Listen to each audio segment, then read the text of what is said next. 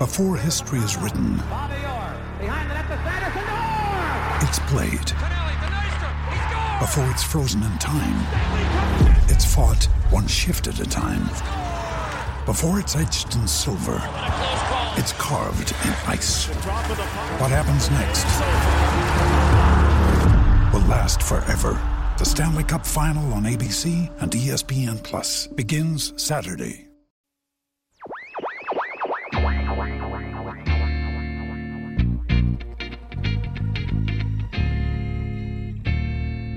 Hello again, everybody. Welcome into another edition of Crossed Up a Phillies podcast. It's August 1st, and the Phillies are in first place.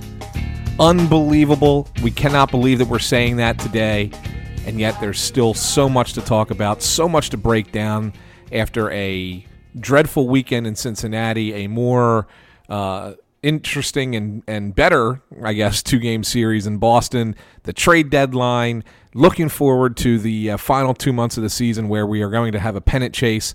It's got it's it's an unbelievable time to be a Philadelphia Phillies fan and a follower of this team. And Bob Wankel and I are excited to be here to uh, to bring you all of our takes and all of our insight into this Phillies team. I'm your host, Anthony Sanfilippo at Ant San Philly on Twitter, joined as always by Bob Wankel, Crossing Broad Phillies writer at BW Crossing Broad. Bob, let's start right away with the game tonight. Uh, we're, we're recording on actually technically July 31st, but by the time you hear it, it'll be August. Um, the Phillies beat the Boston Red Sox tonight, three to one, uh, behind a uh, solid pitching performance by Jake Arrieta, who's been really good in the month of July. Um, had some uh, interesting offense. Uh, Maikel Franco, who's been on fire, still hitting three more hits tonight. Uh, Roman Quinn, who got the start over Odubel Herrera, had three hits, including a double. Uh, Jorge Alfaro had a solid game at the plate.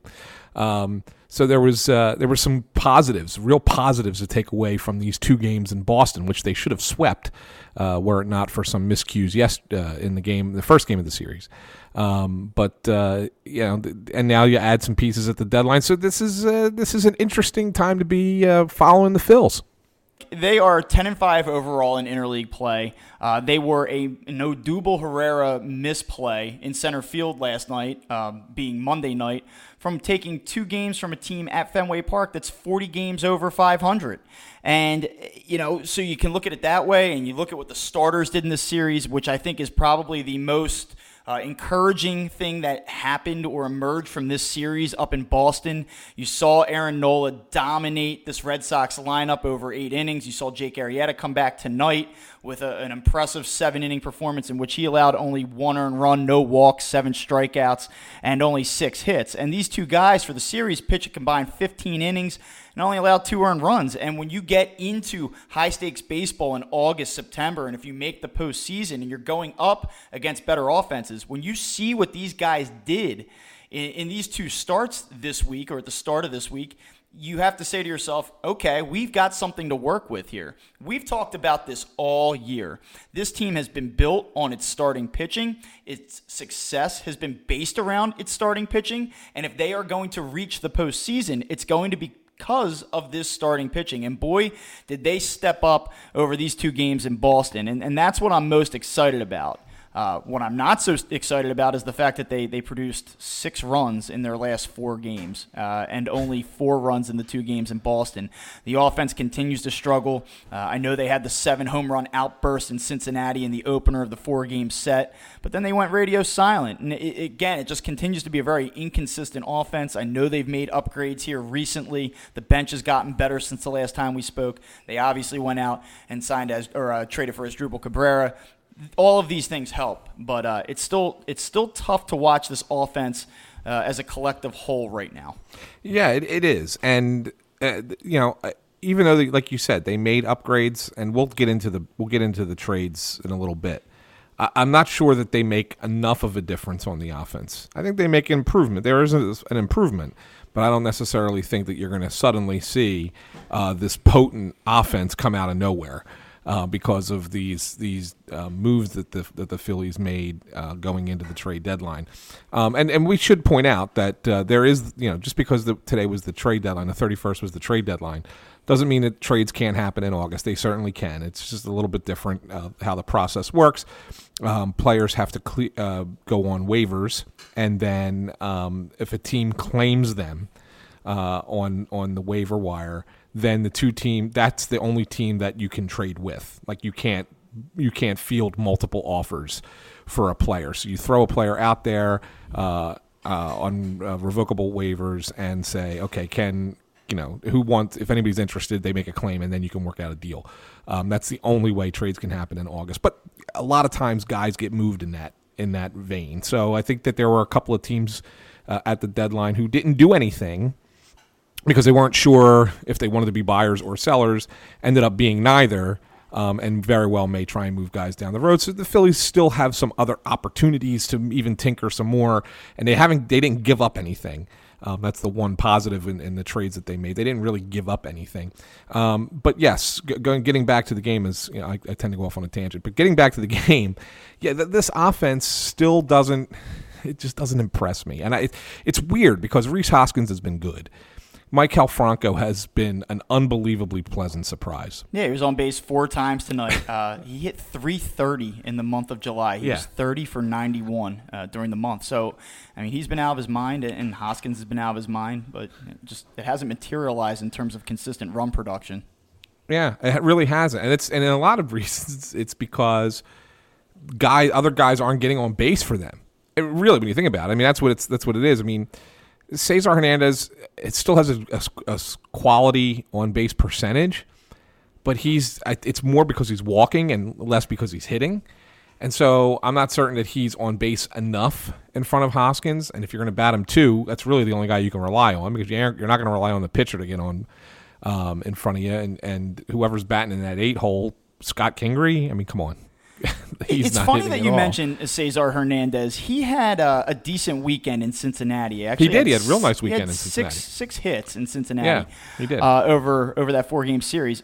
A little bit of an arbitrary, I guess, sample size here, but against the Dodgers uh, at Citizens Bank Park last week, and in this two game set at Boston, he was a combined 0 for 18. Um, and so I don't want to make any sweeping judgments and I, I don't want to say well he obviously you know he can't rise up in the important games you know that's not what i'm trying to say but when you look at the struggles that the offense had at times in those games against the Dodgers, especially early on in that series, uh, and and then the offensive struggles that they had here in Boston, it's tough to consistently generate run production when your leadoff guy doesn't reach base, and, and you're right to that extent. And, we, have been critical of Carlos Santana at times this year. Um, early in the year, it was easy to kind of pick at Maikel Franco.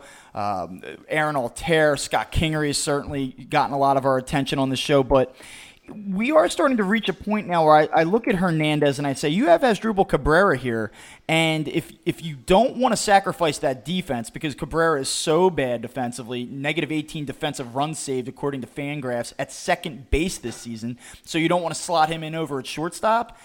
Then maybe he starts to take a few starts away from from Hernandez, and I, and I know that that's nuts, and you don't want to, you know, I I would be reluctant to remove my leadoff hitter from a first place team in the beginning of August, but I just wonder if he can't get it going and he continues to struggle the way that he did in July, in which he only hit 244 with three extra base hits for the month. He slugged under 300 uh, for the month of July. And I know he was a little bit banged up and he had a foot injury, but he's got to get it going. They, they do need a little bit more out of him. And I, I do wonder if he continues to struggle, uh, if Cabrera starts to maybe take some starts away from him uh, at, at second.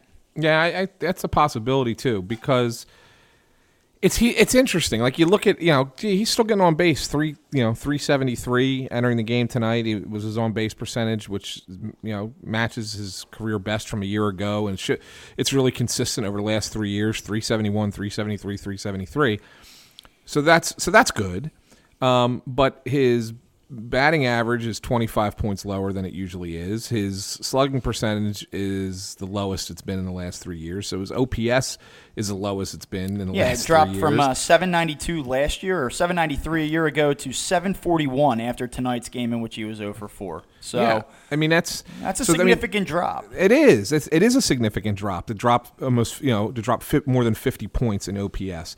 So I mean, that's that's something, and that's it's just showing you he's not making good contact. I think he's he's one of the guys who's uh, up there in weak contact. As a matter of fact, the- most weak contact in baseball, um, and that's that's not a good thing. And so yeah, you're right. I mean, maybe Cabrera is going to get some starts there too, which means Kingery is going to you know still play. Um, I don't know. I mean, look, I don't. I hate ripping. I know you do too. I hate ripping Kingery, but he is just Yeah, it feels lost, it feels man. cheap. It kind of just it feels lame. You know, you're picking on a, a 23, 24 year old kid who's who's in his rookie season, and I, I don't know. I mean, I just and I always qualify it by saying I think he's going to be a really good player. I, I have a lot of confidence in him moving forward, but. Uh, you know, he's at an OPS right now at 600, and uh, he's sinking this team. He does not get on base. He's constantly behind in the count 0-2. Uh, and he, he looks lost. He just consistently looks lost. Even when he has a game where he has a couple balls that he squares up, and you say maybe this will get him going. Maybe he'll kind of he'll get his footing here and take off. It just doesn't materialize, and so uh, it, it continues to be a very frustrating and disappointing season for him. And and the thing is, this win tonight, I think, really loosened both of us up a little bit. You know, it was a, it was a really difficult stretch of games to take in over the last few days here. Um, but when you look at a team that is struggling to score runs the way that the Phillies are, we, we can't come on here and just say, well, you know, Rhys Hoskins is really he's kicking ass lately, and he I mean he is he's been out of this world. Uh, you know, he again one for three tonight, two walks. He's been an on base machine uh, over the last two weeks, really post All Star break. Um, he's been good. Nick Williams, tough game tonight, but he's really emerged here uh, as of late. Maikel Franco's been excellent. They're getting some production from the catcher spot between Alfaro and Knapp, who's been better offensively over the last month or so as well. So when you look at the individual parts, you say, well, no one man is really killing them, maybe outside of Kingery, but it, it just it hasn't resulted in in the offense that this team will need over the final 50 plus games to push their way into the postseason. And so you, you kind of have to start poking at certain guys. Is Cesar Hernandez having a terrible season? No. Is is Carlos Santana having a terrible season? No. I, I, you know, we all understand the value of the walks and not making outs, but I thought Carlos Santana killed this team on Monday night. In addition to the Herrera gaff in center field, uh, Carlos Santana came to the plate in three different critical spots, both early in the game, in the ninth, and in extra innings, and he failed to get the job done. And, and, and you need that guy to do it. And I know he had a big knock late in the game that gave him a security run uh, or an insurance run tonight, but they, they just need stuff like that more out of him. This it's a very disjointed offense right now. It, it is, and and I'll tell you that it, it the thing that bothers me about this, and this is God, it's going to make me sound old again. And I I appreciate guys who walk like I do. I always lo- I I go back to my youth, and I really always liked guys who walked. I thought because if you had a good eye at the plate, means you had a good approach. It meant that you know you were probably going to be you know a, a, a solid player for the team. So I I don't discount the walk, but I think that this team has fallen in love with it a little bit too much. And it, it, it, you look at it, right? So if everybody's walking, well, it takes four walks to score um, a run. But if so, yeah, okay, guys are walking. You need guys to hit. Well, they're not hitting, and that's the that's the thing. And so he says when we hear people say, "Well, batting average doesn't matter," I I get it. I get why you say that, but when you're not scoring runs, it's because you're not hitting. That the batting average does matter. So it does bother me that Carlos Santana is hitting 211. Yeah, I, I don't want to hear that. Oh, the batting average isn't important. He's got 81 walks, 62 RBIs. His OPS is 751. It's still pretty good. Yeah, yeah, okay, but he's batting cleanup on a team and hitting 211. You can't do that. You know that's that bothers me. That really does. And and I don't. You know, I I I'm I'm just I'm just frustrated by by that. And I think that's a that's again, this is not a Phillies problem; it's a baseball problem. but we I say that I think I've been saying that now every week for like six weeks. But the fact of the matter is, is that that's that's why we that's why the Phillies offense is what it is. It's it's home run, walk, strikeout. That they're the only three things that this team does with consistency. And something has to you got to find something in the middle there. You can't just have those three. I feel like I'm about to go full heel on, on Carlos Santana. Like it's it's becoming personal with me and Carlos Santana. He comes up in the third inning last night, and the Phillies are ahead one nothing, and they have runners on first and third, and he's up against David Price, who he's been very successful against throughout the course of his career. And he gets a pitch on the outer half, and, and obviously you're looking for a fly ball in this situation. Get the run in. You got your ace on the mound. He looks like he's got his good stuff. And instead of getting that sac fly or squaring up a line drive, he hits a chopper. I mean, he just rolls over on an outside pitch and hits a weak chopper to third base, and then and then Rhys Hoskins and Herrera get themselves into a, a base running mess, and it turns into a double play inning over. And no, it's not Carlos Santana's fault that that Hoskins and really namely Herrera botched that that sequence, but I need supposedly one of my best hitters in that spot to come up and get the job done. And it's just it's little things like that that drive me crazy. And you can talk all you want about walk production. And I know that I'm I'm using one specific example here to make my point, and, and that can be unfair. But I feel like that this is a reoccurring thing with Carlos Santana, where you need that to move that runner over, to generate or scrape out that run, or to, to knock in a guy with a fly ball in an RBI situation. I feel like he fails in that spot quite a bit, and that's what frustrates me about him. And I don't mean necessarily when there's runners on first and second and one out and he takes that walk to extend the inning, or if there's a runner on third with one out and he takes a walk. I'm not talking about that, but I'm talking about his in play production. I mean, you look at the 214 batting average or whatever it is, that that's not happening by accident anymore.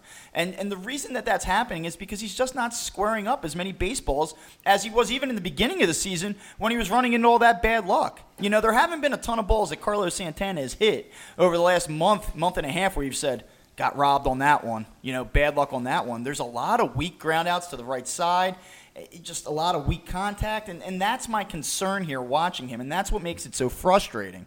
They need to be better in those spots, and, and namely, I believe that a guy that's been around, that's a veteran leader, the I think a, a, a really important piece of this offense when he's right they need more out of him in order to maximize this team's offensive potential. He's got more walks than hits. And and that yeah, you know, and, and uh, for an everyday fine. player, that's, that's fine. that's. I mean, no, no, but it's not. To me, see, I don't think it is see, fine. It's, it's fine if, if it's fine if you're you're using him as a table setter. It's fine if you have him down in the lineup because the, the value of on base, I understand it. I get it. And that's the thing. I, am not telling you that Carlos Santana sucks. I, and I think that that's what happens like on Twitter. And I know that we live in this social media age, but everything goes back to Twitter arguments now. And he has become one of the most polarizing players that I can remember in this team's recent history. It's either you love Carlos Santana because you are a baseball savant and you understand the inner workings of the game and, and you can appreciate the art of the walk, or you hate Carlos Santana because you're an idiot and you don't get baseball baseball. And the truth is, it's somewhere in between. I mean, right. th- this guy has several shortcomings as an offensive player right now. But yes, he does get on base. So it's not that he stinks. It's not that he's garbage or trash or that they need to trade him, you know, or, or bench him. That's that's not what I'm saying. But what I am saying is that he hasn't been that good. And if you think that this has been good uh, this season, and forget the contract, forget the $20 million. I mean, that's irrelevant to this conversation. Well, they, they just I'll, need they need more than this, though. Yeah, and I'll say so. The argument that you have to give back to the people who will defend him to the hilt because of his how much he walks and he has good on base. I say this to you right now, in 2018, he is having the worst year of his career based on OPS. It's the lowest OPS he's ever had, ever and nine seasons in baseball. So something's not right. You're not getting the Carlos Santana that you expected. Now, I the people who say, "Oh, he should be a two, 275, 280 hitter," they're clueless because he never hit higher than 268 in his career. Right. And he's a he's And a that- lifetime yeah, it's just not what he 246. is. That's- that's he's a lifetime player that he is. 246 hitter. Okay. So that's that's crazy. That's ridiculous. You can't expect that. But you cer- you certainly can expect a better slugging percentage than 401. You certainly should be expecting a better batting average than 211. You know, you sure, certainly should be expecting more than 36 extra base hits going into August. He had 37 doubles alone last year.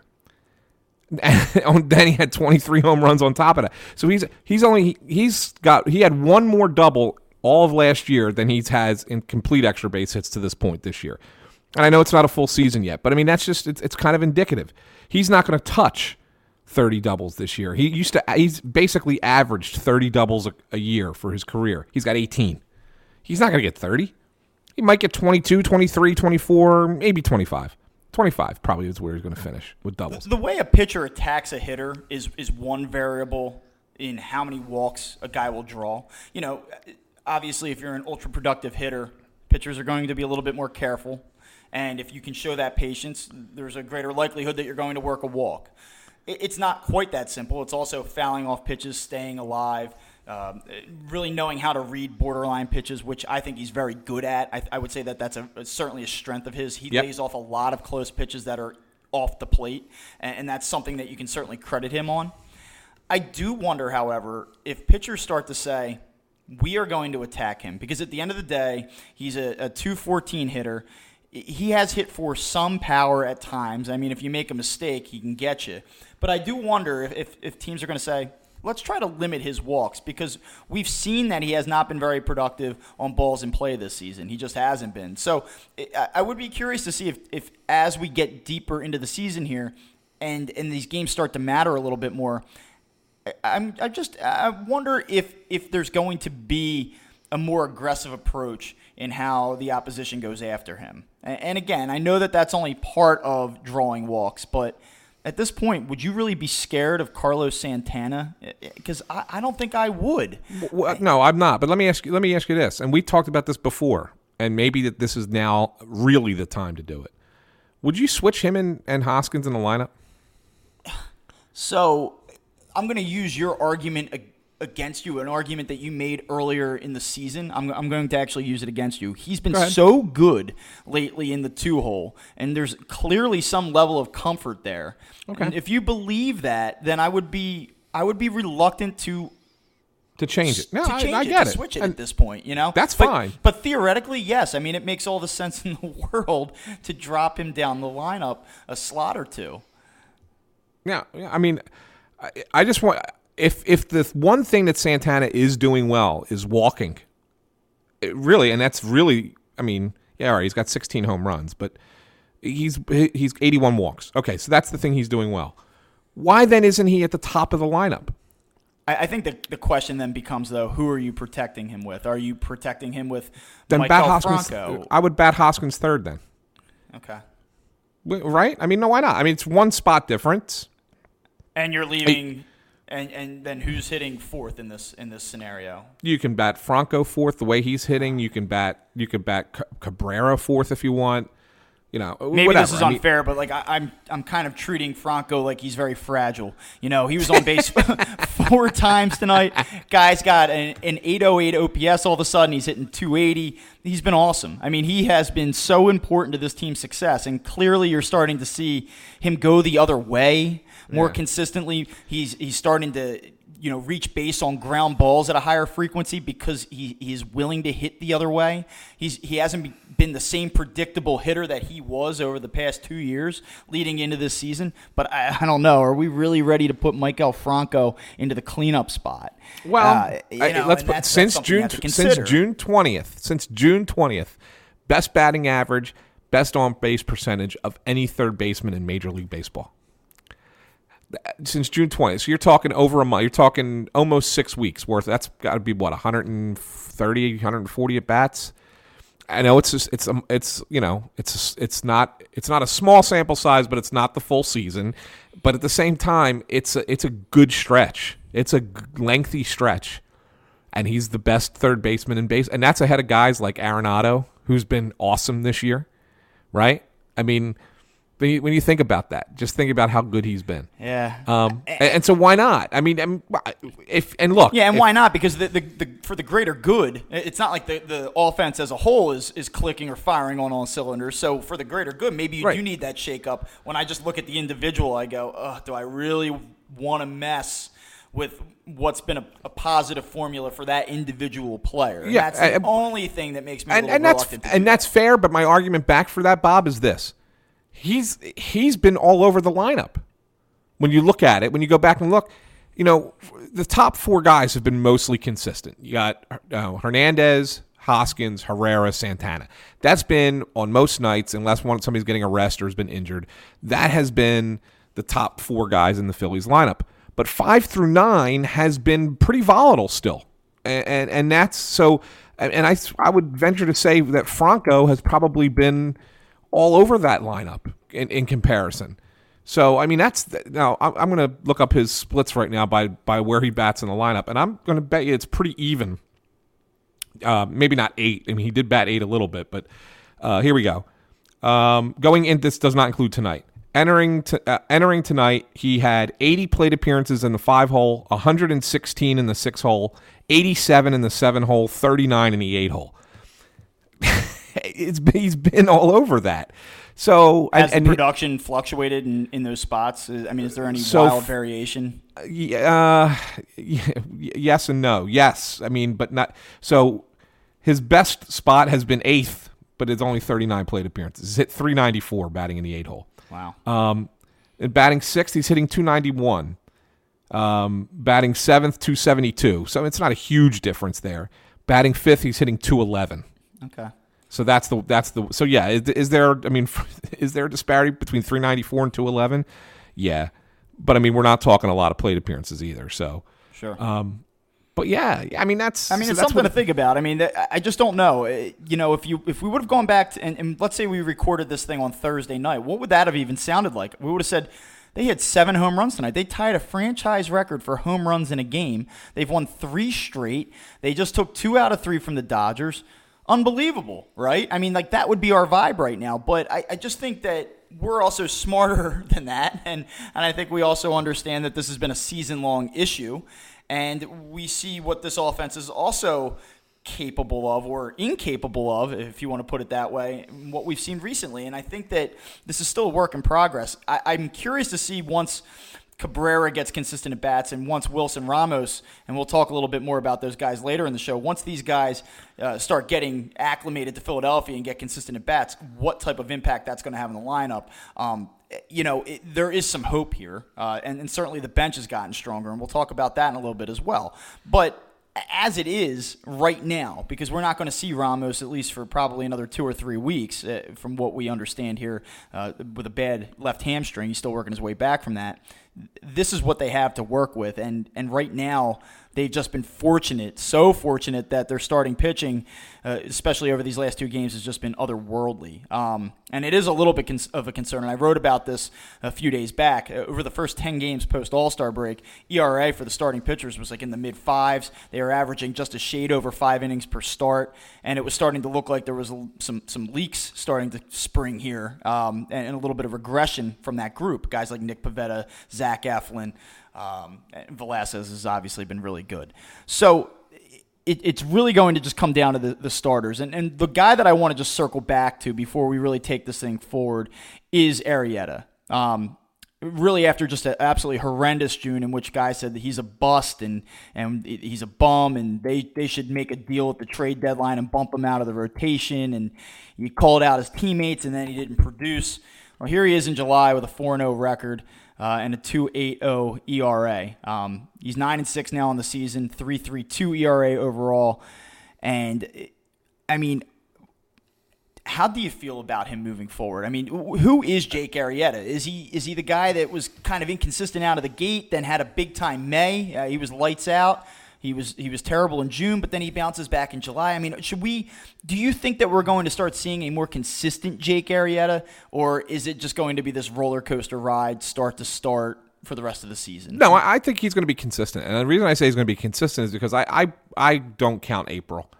He- remember, he didn't sign till late, so he really didn't have a full spring training. try to ramp it up, try to ramp it up real quick. And I think that you know April kind of you know caught up to him a little bit, and then in May you got to see a really good Arrieta. He was incredible in May. Um, so that kind of was like, okay, that's when he was ready. Then yes, he struggled in June, and that was just a, to me it was just a bad month. It was a bad string of games. But the fact that he is a veteran guy and knows how to overcome those kinds of slumps, and you see it with with his six starts in July, how good he's been. I, I think that you know if you look at it, let's just not count April and just look from from May through July, and, that includes a bad month in there. I think that overall, that's what you're going to get out of Arrieta. I think that's and, and as the games get bigger, I also think he's a guy who knows how to pitch in those in those environments. And so when he's throwing against like the Boston Red Sox, that like he did like he did uh, in the final game of the two game series in Boston, I think that's when you get to see what Arrieta his makeup really is. Yeah, numbers um, aside, I, I, just think he's a bad man. I, I think he's an ass kicker. you know, I really do, and I, I just kind of think um, you just take the numbers completely out of it. I think he's starting to sniff it. I, I think he's starting to sniff the postseason. He knows it's within sight. And I think he went out there tonight and said, I don't care who I'm facing. I don't care where I am. I've been here before. This is why you brought me here. Enough's enough. You know, just get me two runs and we'll win this game. And that was really his mentality. I'll tell you what the most impressive thing was about him tonight he goes out in the sixth inning and he gets himself into a little bit of a jam. And he got some defensive help. Nick Williams made two outstanding plays in right field. And Maikel Franco actually made a really nice play going to his left as well in that inning. Some hard hit balls. Defense backed him up. And it looked like maybe he was going to be done after six innings. And he goes back out for the seventh, and he's dominant. And it shortened up that bullpen. Uh, they've gotten quite a bit of work lately. It, it, took the ball out of their hands for an extended period of time tonight, uh, coming off the 13 inning game on Monday. It was just it was so clutch. It was so big time, and it really, I think, is a tone setter. And I think that that's the type of thing that a young team can feed off of. You you have to look to guys, the few guys that you have that have been down this road before, and say, you've got to show us. And I think that he made a statement tonight. And and maybe that's a little bit narrative based, and maybe that's the the, the writer in me that, that is kind of creating that storyline. And, and, perhaps it doesn't exist. Maybe it was just a guy that pitched a really good baseball game, and and we all move on, and it doesn't mean anything. But I think. As I watched that tonight, him going back out for the seventh and just shutting it down, I said, "Damn, you know that's that's big time right there." And I think that that's something that this team can really build off of. Yeah, it is. And and look, I don't think that there's. I'm going to give the you know the manager and the pitching coach some credit here. I, I don't think that this was by accident that he had it set up that Nola and Arrieta would pitch these two games in Boston. Um, I mean, they could have started those guys, you know, the first games out of the All Star break and didn't. You know, Arrieta. I mean, uh, Nola actually got like really extra rest. He was the he actually was the fifth starter didn't pitch till the fifth game after the All Star break. Um, so it, it's really kind of interesting how he had it set up, and I I would bet that you're going to see a, a number of other important matchups down the road where Nola and Arrieta are the guys that the, the Phillies are going to lean on, and that and that's no knock on the way Velasquez has pitched, um, or Eflin for that matter. But these are the two guys that the Phillies are going to try and ride to a division championship and there's a reason for that. And and you know, games like tonight are are it. I mean, that's you know, when you go out there and you know, I mean, he wasn't perfect. He gave up what six hits, but he had seven strikeouts. And uh, even though he was in a little bit of trouble a couple times, he got out of it. Red Sox were 0 for 13 uh, uh, with runners in scoring position tonight. I think they were what one for 20 in the two games. Yep. That says a lot about the two guys. I mean, who threw 15 of those innings right? I mean, uh, Nola eight innings on uh, on Monday and Arrieta seven innings on Tuesday. I think that says a lot about those guys, and it's ultimately going to be um, what you know what's going to get these the Phillies to a, a playoff um, if these you know if these guys can pitch like the Phillies expect them to. So one thing I, I, don't want to overlook because we have talked a lot about the starting pitching and, and rightfully so. And and I know we've almost kind of glossed over Aaron Nola. Um, and, and, part of that is just the timing of the podcast and, and focusing really on the most recent events. But I don't think that there's really any more that we can say about him. I, I think that what you saw on, on Monday night demonstrates really what he's all about. Um, just so calm, cool, collected. Worked his way out of a couple tight spots in that game. He really, truly is. It, without hyperbole, he's one of the three best pitchers in the National League uh, right now. You just group him, Degrom, and Scherzer all together, and I, I, it's special what he's doing right now. This is one of the the better, if not one of the best starting pitching performances that we've seen throughout the course of a season in the last 25 years in this city, and and it, I just don't, I don't think you can say enough about really how good he's been, and it's it's almost hard to talk about him sometimes because what what else is there really to say? I would love to make Aaron Nola a prominent part of our show, but what what can you say at this point? He's he's great. He's he's great on every level. He can miss bats. He, he has a, a filthy curveball. He can work his fastball by guys. The, the moment doesn't seem too big for him. Just just another example of how good, how really truly good he is. Yeah, I, he's he's it, eh, to me. I mean, look, Scherzer's having a great year and Degrom's having a great year. I get it, and yes, you shouldn't. You know, when it comes to the Cy Young Award, it you know it, it really shouldn't be. You, you shouldn't sit there and say, oh well, he pitched for a bad team. Look, if you had a great year, it doesn't matter who you pitched for, right? You, you're deserving of it. But I will say this: it, there is something to be said when it's close when you're having to, to say, you know, debate between a couple of guys. There's something to be said for guys who are pitching in games that matter versus guys that, that aren't. And if we still progress through the last two months of this season, it's still a little early yet to really, really dive into this Cy Young conversation.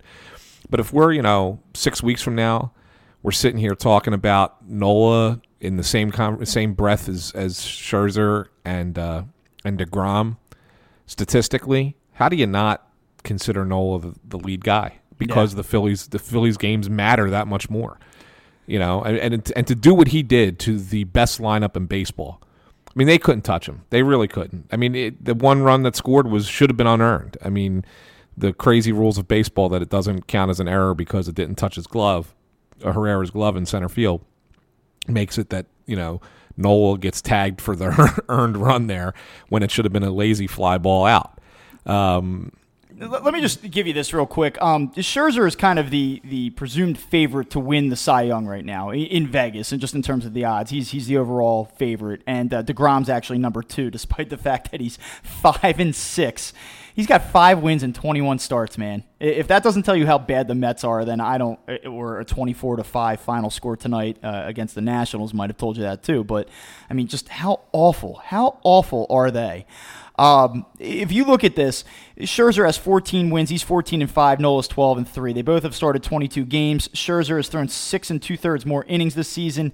Um, his walks per nine are, are, slightly less than Nola's 2.18. Nola has 2.41 walks per nine. Uh, Nola has actually uh, allowed uh, uh home runs more infrequently, 0.44 home runs per nine. Scherzer 0.91 uh, home runs per nine. Batting average of balls in play is identical, 257. Um, the ERA is almost identical. Scherzer's 230, Nola's 235. FIP is exactly the same, 267 for both of them. And the war, Scherzer 4.8, Nola 4.6. I mean, they're ne- neck and neck. Th- this thing has not been decided yet. And I do wonder, like you said, if, if, if the Phillies are the ultimate and eventual winner of the National League East and the Nationals continue to be a hot mess, uh, that that's kind of has all this infighting and, and they fall well short um, as what was supposed to be the overwhelming favorite in the division. Um, I, I, just I'm kind of curious. I think the door is definitely open for Aaron Nola over the, the last nine or ten starts of the season to, to possibly walk away with that award. It's it's not over. I know that Scherzer is, is big with the strikeouts. He's got 200 strikeouts even I think uh, this season tw- almost uh, actually over 12 strikeouts per nine. But the, the door is definitely still open for Nola in that Cy Young race. I agree. I, I agree wholeheartedly, and I think that you know it will really come down to these final two months. Um, and I, you know, as of right, like if I'm if I'm doing it right now, and this is this is no bias, I, I to me it's got to go to Nola. Really, right now. I go the other way. I just when I look at the and I know strikeouts this year in, in 2018 and the way that baseball is, I know they're not There's as some- valuable. but my- everybody's everybody's striking people out. dude, I mean, I for mean, God's two- sake, they two- the Phillies just traded for Aaron Loup, who's oh his best strikeout rate of his career. Yeah, no, no, no kidding. Everybody's got the best strikeout rate of their career now. 200 strikeouts in 148 innings is wild. Uh, you know, yeah, no, it's it's definitely it's definitely I think a lot closer of a race than than really what it's being kind of pumped as, and I think that's more on a national level. You know, I just think that you look at Max Scherzer, he's he's got the pedigree, he's the name, and he's got the big fastball, and I, I still think that it's it's really just kind of perception that is driving the fact that he's the favorite to win this thing right now. So, well, That's what makes that's what makes what Nola's doing all the more impressive, Bob, because he doesn't have the big Yeah. big fastball, right? He's he's reminiscent of the you know the Maddux Glavine era of pitching when you were a pitcher when you were a pitcher's pitcher, right? I mean, you didn't throw you didn't necessarily throw hard, but you had great command and pinpoint control, and that's how you and you would be you know deceptive enough to. Uh, keep batters off balance, and, and that's how you would win. Yeah, I mean to be fair, Scherzer isn't exactly just a guy that gets up there and, and, and lets it rip. I mean he he very good control also. I mean good location, but you, I understand what you're saying. I mean Nola is a little bit more of like a I don't know. He's a little bit more of an artist out there. You know, it, it does take a little bit more precision, I think, when you're you're kind of more in the 92, 93 range as opposed to pumping mid 90s. and that's why I'm rooting for him. It has nothing to do with the fact that he's a Philly. I mean, obviously, I, I want to see him win because he's a Philly. But if it was, if we were talking about two pitchers, pitcher A and pitcher B, regardless of team, and you said to me one of them was a strikeout guy and the other guy was more of a control guy, and they had identical numbers, who would I want to see win the Cy Young? I would pick the control guy every day because that's that's the kind of pitching that I like. I'm not. I I don't. I, I just think fireballers flame out. Not that Scherzer's going to flame out. I mean, he's he's been excellent for several years now, but I just think ult- in the grand scheme of things, fastball guys who throw made big time fastballs don't last very long for the most part. And I love a guy who can just go up there and just fool batters with with their other pitches and their other offerings. I just that to me is is the way pitching should be. You know. All right, so So that's why I root for the. That's why I root for those guys. So I'm glad we're talking about Max Scherzer because uh, I want to talk a little bit about his team. Uh, I wrote today for uh, CrossingBroad.com a story that basically said, obviously, it, it's not good that the the Phillies went through a four game losing streak. That's that's never going to be conducive to to winning or reaching the postseason in a tight division race. Um, I argued, though, that this couldn't have happened at a worse time uh, ahead of the trade deadline. And, and the premise of the story was basically that they had the Nationals on the ropes, and they, with a decent weekend in Cincinnati and, and p- perhaps a win on Monday night, they could have separated themselves to the point where are talking about eight nine game lead in the division. Um, there were some rumors out of Washington that they were preparing to sell off uh, different parts. I know that Gio Gonzalez is being talked about a little bit, and there was even a rumor that kind of emerged early Monday morning in which Buster Olney said that if he had to bet uh, whether or not Harper would remain in Washington through the end of the trade deadline, he would have said no, uh, and that he would have been moved. So there was obviously He was betting his family farm. Yes, the family farm that Buster Olney owns, and I mean. There has to be something to that. that. That's not just complete rumor mongering. I mean, th- Right. there had to be some validity to that eh, to some extent. So we know that the Nationals at least contemplated selling, you know, selling off some of their veteran parts.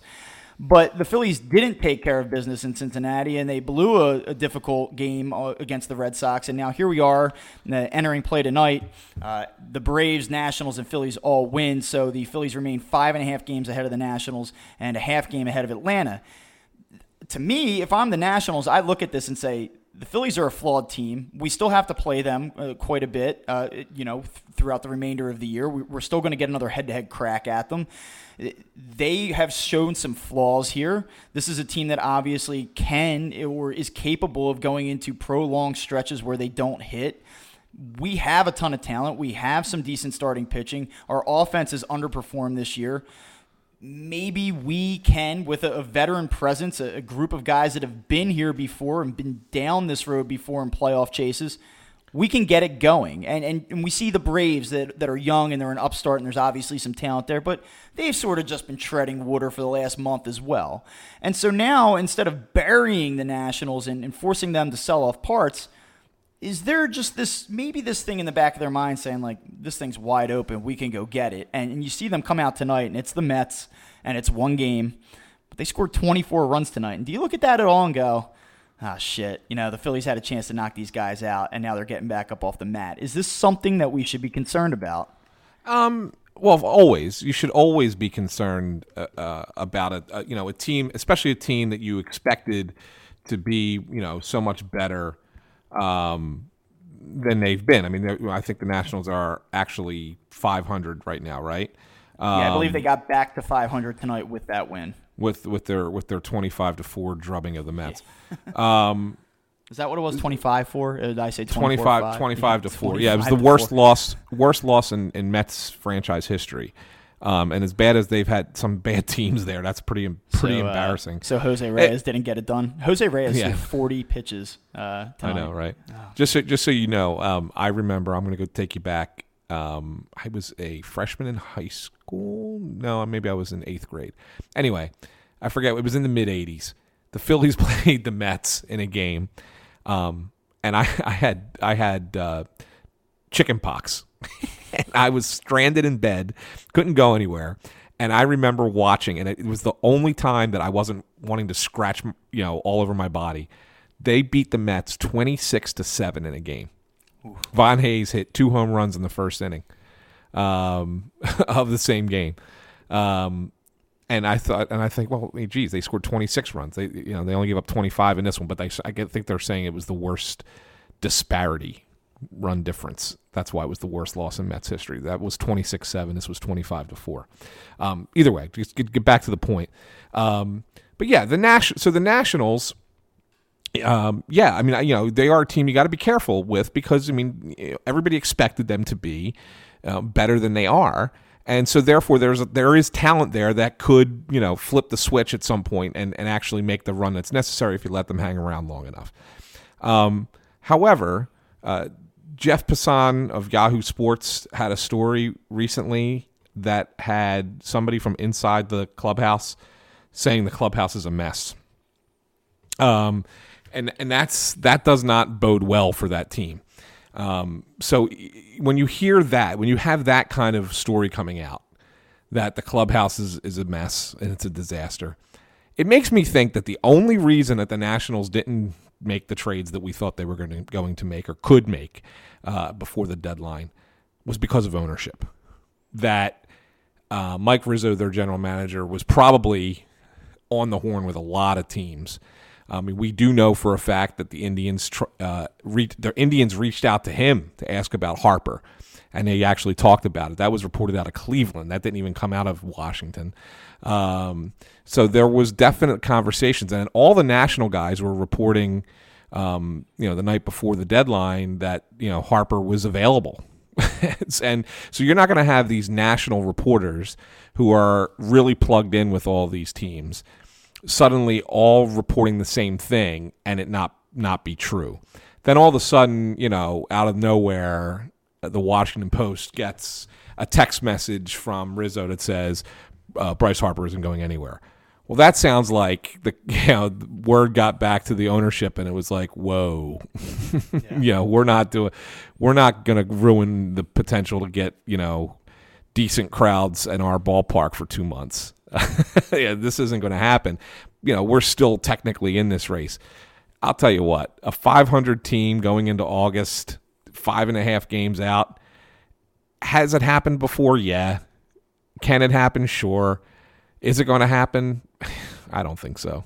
I don't think. I think this comes down to the Phillies and the Braves ultimately, and whoever uh, ends up winning those those big games at the end of the year is going to be the team that wins this division. And I don't think Washington's even going to be in the conversation.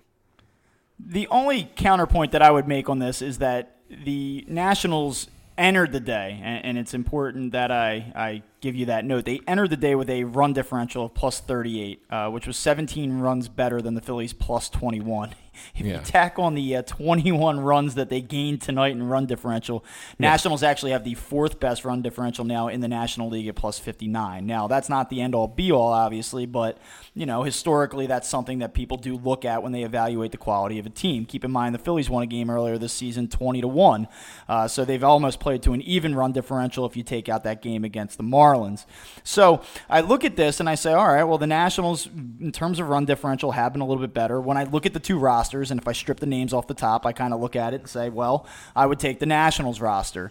And then I look at the fact that you've given this veteran team a little bit of life and I say, I'm a little bit concerned about it. Now, if you look at Bovada, they released odds to win the National League East, and this was as of uh, this morning, uh, July 31st, is when we were recording this. They were plus 210, so basically 2 to 1 odds to win the division. The Phillies were plus 140, uh, which were the, uh, the best odds or the most likely team to win the East, and the Braves were plus 175. Uh, not much of a betting man these days, but I, I will tell you that uh, if I were a betting man, I would possibly take a flyer on the Nationals at two to one odds uh, as the third most likely team to win the East right now. Uh, it doesn't seem like a terrible idea, and part of the reason that I say that is if you look at Fangraphs, uh, they do a formula based on current standings and, and how they evaluate the overall strength of each team, and they currently give the Phillies a 41.8 chance uh, to win the division, uh, which is the best odds. But the Nationals actually come in second ahead of the Braves, well ahead of the Braves at 34.3%. Uh, so they do think that it's quite possible uh, that the Nationals can still win, and, and really their their odds are much closer than what you would expect in terms of these uh, percentages, given where they're at in the standings. So just something to think about. I, I'm not, you know, staying up at night and, and checking the the national score on my phone 17 times a night, but. I, I do worry about them a little bit, and I, I do lament the fact that the, the Phillies sort of kind of, I do think, hit, hit a bad stretch of baseball at an inopportune time. Yeah, I mean, you could you. I mean, your argument is not flawed by any stretch of the imagination. Um, but the Nationals, I, I think that the reason the Nationals do have like major stretches in their schedule where they just play crap teams. I mean, it, if you look at August and September, their schedule is kind of is kind of brutal. But I will say this: let's say, for example, after tomorrow, they've have the, they've closed out the Mets series. They have four games against the Reds, and and we talked about the Reds last Yeah, week. They are much better than than, Than their record indicates. Perceived. Yes. Yes. very good Yeah. bullpen and uh, some some pretty solid offensive parts for sure. Okay, so they have four games against the Reds, four against the Braves, and then three against the Cubs. So their next eleven games could really dictate where the Nationals are. That's why I, I sit there and tell you that it could get ugly. You know, it could get ugly before it gets better for them. Um, now, granted, they could make up some ground in there because they could, you know, they could very well, you know, take three or four from the Braves and then really kind of get back into it, you know. But and, you know, and most of these games are at homes. Uh, eight, the first eight, four against the Reds, four against the Braves, they're all at home. Um, and then they go to they go to Wrigley for three, and then they go go to St. Louis for four. Uh, but then they, they got so many games left against the Marlins and the Mets, and and that's the thing. I think, like they have six more games this month against the Marlins and the Mets, and then you get into September, and uh, where are they at again? There, I know they got they got the Marlins. They got the Marlins, Mets, Marlins. A lot of Marlins. Yeah. Marlins, Mets, Marlins. At the end, they have two, six, nine games in a row against those two Yeah. teams. So, so You know, this so- little stretch that they have coming up here, I mean, if they can get through that, if they step up and, and rise to that occasion, I, I don't know. You know, it just, yeah, but I mean, they do have they do have to play the Brewers and they do have to play the Cubs again, and they get the Phillies and the Braves on the road back to back in September. So that's a tough stretch too. We'll see. I mean, it just I think it's interesting though because it, at the very least, this was a team that people were talking about uh, like they were completely dead like five or six days ago, and, and now I think that at, least, at the very least you have to at least think about them. let's see where let's see where they are August thirteenth. Let's talk about it in 2 We'll, weeks. we'll check back in in two weeks on two that. two So- weeks we'll see where the nationals are and then we'll then we'll then we'll really have a, a, a real feel for if this team can get back into the race or not Yeah. Uh, speaking of uh, upcoming opponents, the Phillies have the Miami Marlins this week at Citizens Bank Park. Uh, it's a four-game set, alumni weekend. Marlins are going to come into that. Uh, probably 17, 16, 17 games under 500. They lost again tonight in Atlanta. Phillies are 18 and 21 against the National League East this season. Uh, that is something that's going to have to change in a hurry if they have any uh, designs of winning this division. Um, do, I mean, do you? I will tell you this. Uh, I, I don't know that, that this was a season defining game tonight against the Boston Red Sox. I will tell you that I believe that this is a series that the Phillies have to win. Uh, I don't think two and two is good enough. I don't think three uh, out of four. You know, I'm sorry. I don't think that one out of four is, is is going to be something that they can overcome. I think they have to actually go in and take care of business for for multiple reasons. One, because this race is tight. Uh, two, this is the type of series that you have to you have to assert yourself. You have to assert your dominance uh, over weaker division foes. Something that they have just not been able to do this season. Yeah, I mean, there's there's no question. They get a weird Wednesday off, and then four game series against the Marlins. Um, and, and it's going to be. I think you're going to get you're going to get good crowds this weekend because you got the you know. You got Victorino retiring Friday night. You got the Halladay induction into the into the Wall of Fame Saturday in Gillick. Um, there's also a uh, wiffle ball challenge with the um, World Series, the 2008 team, they're going to have a home run derby at wiffle ball. So I think that people will come see that. And then, of course, on Sunday they have the uh, uh, 10th anniversary celebration of the 08 team, and practically everybody will be there. I mean, minus minus Chase and and Ryan Madson and uh, who else is still active? Is, Jay Jay Happ, I guess.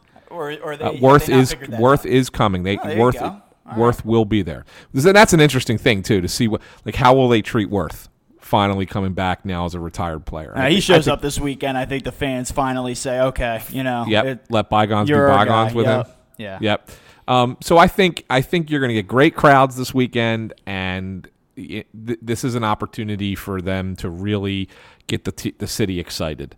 Uh, about where they are, and you're, but you're right. It's important. You can't look past this team because then you go you, you suddenly then go back out on the road again against a very good or you know team that's playing really well in the Diamondbacks. And then you go on the road to play the Padres who stink. But you did you did have some struggles with them a little bit when they came into Philly. And you want to talk about going to a ballpark where nobody hits? Yeah. nobody hits in San Diego right? That's that's the greatest pitchers park in the history of man. Um, so and then you got the and then you got the Red Sox again. So it, you know, it, it's important that this four game series that they get, uh, you know, they got to win three. I, you know, you love a sweep, but you know, you can't can't expect them to win every game. Um, but yeah, you got. I think you got to win three or four. A, a split is not acceptable this weekend. Yeah, I think you, you look at the schedule through August 15th, and uh, it, it, wraps up with two home games against the Red Sox. And like you said, it's the Marlins, the Diamondbacks, the Padres, and, and then two with the Red Sox there before they play the Mets at home for a four game series. I, I think five game five game five series, game series. Yeah, that's right. Uh, what do they have? A doubleheader on the 16th, right? Yeah, yes. Yeah. Um, so I, I really truly think if you can get to August 15th, if this team is in first place two weeks two weeks from now, uh, I think you can honestly say, all right. Um, there's there's a decent chance that not only can they they make things interesting, but I do think that they start to kind of emerge as the favorite to win the East, and, and maybe convincingly so. I think this is a really difficult stretch. They're coming off a, a, a, shaky stretch here, and, and how they rebound from it beyond tonight, I think, is going to be extraordinarily telling. Um, and we talked about it earlier this season. Whenever the Phillies have, have kind of stumbled and they look like they're heading south, they've really done a nice job of stabilizing themselves. So, uh, huge series this weekend. I, you come out and you take three or four, or hell, even sweep, wouldn't that be something? But you come out and you win this series and, and kind of say, all right, we're back, we're good, and, and then you go back out on the road and see what's up. I, September, I think, is extremely manageable. Their schedule is loaded with NL East, uh, you know, opponents, and and it's going to be a lot of fun. But these next two weeks are so critical for this team. I see. I think you're dismissing the Braves too easily. I, I, I, I am. Yeah, I just don't think they're that good. Well, I'm I'm going to tell you that I think that they, and we haven't even talked about the trade deadline stuff yet. I think that they did a better job at the deadline than the Phillies. Yeah, Adam Duvall does it for you, huh? It's not just Adam Duvall. I think that I. I mean, that's uh, just a piece. O'Day. I thought you'd do like Darren O'Day. Or I, Darren well, O'Day, I mean, yeah. I think that they really did a nice job with the bullpen. It wasn't just Darren O'Day either. I mean, they yeah, got Gausman's a decent pickup too. They got Brad Brach and um Brad Brach and Johnny Venters. Brad Brach I mean, stinks. they got they Johnny improved. Venters, like Johnny Venters, like he's probably only like 31, but I feel like Johnny Venters is like 46 years old. Okay. How old is Johnny Venters? Let's see here. Johnny Venters. He's 33. I feel like Johnny, dude, Johnny Venters was, he was born uh, six months before I was, and I'm, Yeah. I'm saying that he's like 46 years old. Okay, so so but here's the, here's what here's what I really appreciate about what the Braves did, and it's very similar to what the Phillies did, but it just says to me that could the Phillies have done a little bit more? The Braves went out and got three bullpen arms, who I think are going to really make that bullpen much better. They add Duvall. Okay, fine, he's just a guy. Um, although maybe a change of scenery helps him. And then they get Kevin Gausman, who will they needed another starting pitcher, and he's pretty solid. And I, he's probably in a lot of in a lot of ways, I think he's he's a better pitcher than than Archer, who went to Pittsburgh. Um, I, I I kind of mean, like, like, just like I kind of like Gossman better. Adam Duvall is hitting 205. I mean, yeah, he is what he is. I mean, that, that that one doesn't impress me as much. I mean, and I didn't think they, they really needed him. Maybe he's just a bench guy for them. I think their outfield is pretty pretty. Yeah, although he wouldn't be right? the first outfielder to go to Atlanta and, and somehow figure it out. It, I feel like Right. every guy that goes there all of a sudden turns into a quasi all star. So I mean, who So- the hell knows? Maybe. So they got they got five players here, uh, right at you know at or before just before the deadline. Um, and what did they give up? They gave up nothing. They gave up one legitimate prospect, um, in uh, that kid Encarnacion, uh, Jean Carlos Encarnacion, um, uh, the infielder. Um, he's he was I think like ranked I don't know 14 in their in their uh, farm system. So he was even lower than Kilome, who the Phillies traded for Cabrera. Um, and they give up a bunch of nothing else. Just some, just some. Um, they give they give up some international trade money, but they had they had so many sanctions on them after they screwed up screwed up last year that it's just almost like well, it doesn't matter because we can't spend that money anyway. Um, so that's what they traded instead, and were able to get some nice pieces. So I thought that they were, they got creative and did the right thing. The Phillies go and get uh, Asdrubal Cabrera, okay, fine, good offense, terrible defense, which is like you know they're they're kind of going all in on winning with bad defense. Um, Wilson Ramos, who may or may not play until September first, according to Matt Klentak today, and Aaron Loup, who we've already kind of briefly discussed, is just a guy. Um, all right, well, let, let's let's I- just I'm very gonna s- I'm gonna say that the Braves I'm gonna say that the Braves did better and didn't give up as much as the Phillies did. I don't know. Okay, so let me go through this. Let's just, I don't want to go too deep into it, but let's go through each of these guys one by one, okay? Just very Okay. briefly, uh, maybe five minutes tops. And then I'm going to pose a very simple question to you once we're done that. All right, so ready? Okay, go ahead. Uh, let's start with Wilson Ramos. Um, Wilson Ramos comes in uh, hitting 297, 346 on base percentage, 488 slugging percentage, um, 14 home runs. You look at the Phillies catchers, they're currently first in the National League in pass balls allowed, second in wild pitches allowed. Um, obviously, terrible defense uh, from, from both of those guys. Uh, this season um, in Andrew Knapp and Jorge Alfaro. Uh, Wilson Ramos is not a great or an exceptional defensive catcher by any means. Uh, I believe he's actually negative six defensive run save this season. Uh, so he, he's not he's not a the, the guy that's a light hitting terrific defensive catcher. However, he is better than than both of those guys that they currently employ. Uh, the offensive upgrade should be significant. Uh, we had talked a little bit about this earlier, and you would seem to kind of suggest that it wouldn't be markedly different. Do, do you kind of still are you still on that path? Because when I look at the numbers, I, I just think that Wilson Ramos is It's- actually a sure. legitimate middle of the order of the Sure, it's easy. To, it's easy to look at the numbers that he's putting up this year. Yeah, he's having a good year, and I'm not going to sit here and tell you he's not. He's certainly having a good year. Um, but he's if you go, he's if you look at his career, he fluctuates a lot. He's very streaky. He's up and down. Um, and if you look at his overall career numbers, and he's been in the league five years longer than Jorge Alfaro, but his career numbers compared to Alfaro's career numbers are very similar with the percentages batting average, on base, slugging, OPS. They're very similar. So, again, they gave up nothing for him, right? So I'm okay. I, I'm not. I'm not poo pooing that this this trade for Wilson Ramos by any stretch of the imagination. I'm not poo pooing it. Um, so because you really didn't give up anything for him, and and there's and it's a it's it's a low risk high reward. If he continues to hit like he was in Tampa, then it's a then it's a boon. I mean, there's Um, a reason he was supposed to start the All Star game for the American League uh, a couple weeks ago. I mean, Yeah, he but- really but- has had a good year. But okay, so what if you know Tampa got ne- next to nothing for him, Right, right? because I mean, he's not uh, playing for the next month, and Right, he, he has no that's the control thing. beyond this season. So you're not going to give up anything for him. I'm going to tell you what: if if Wilson Ramos was starting tomorrow night for the Phillies, this would have required a significant prospect. I mean, this Right, would have been that's one the of the most capable offensive players that moved at the deadline. Right.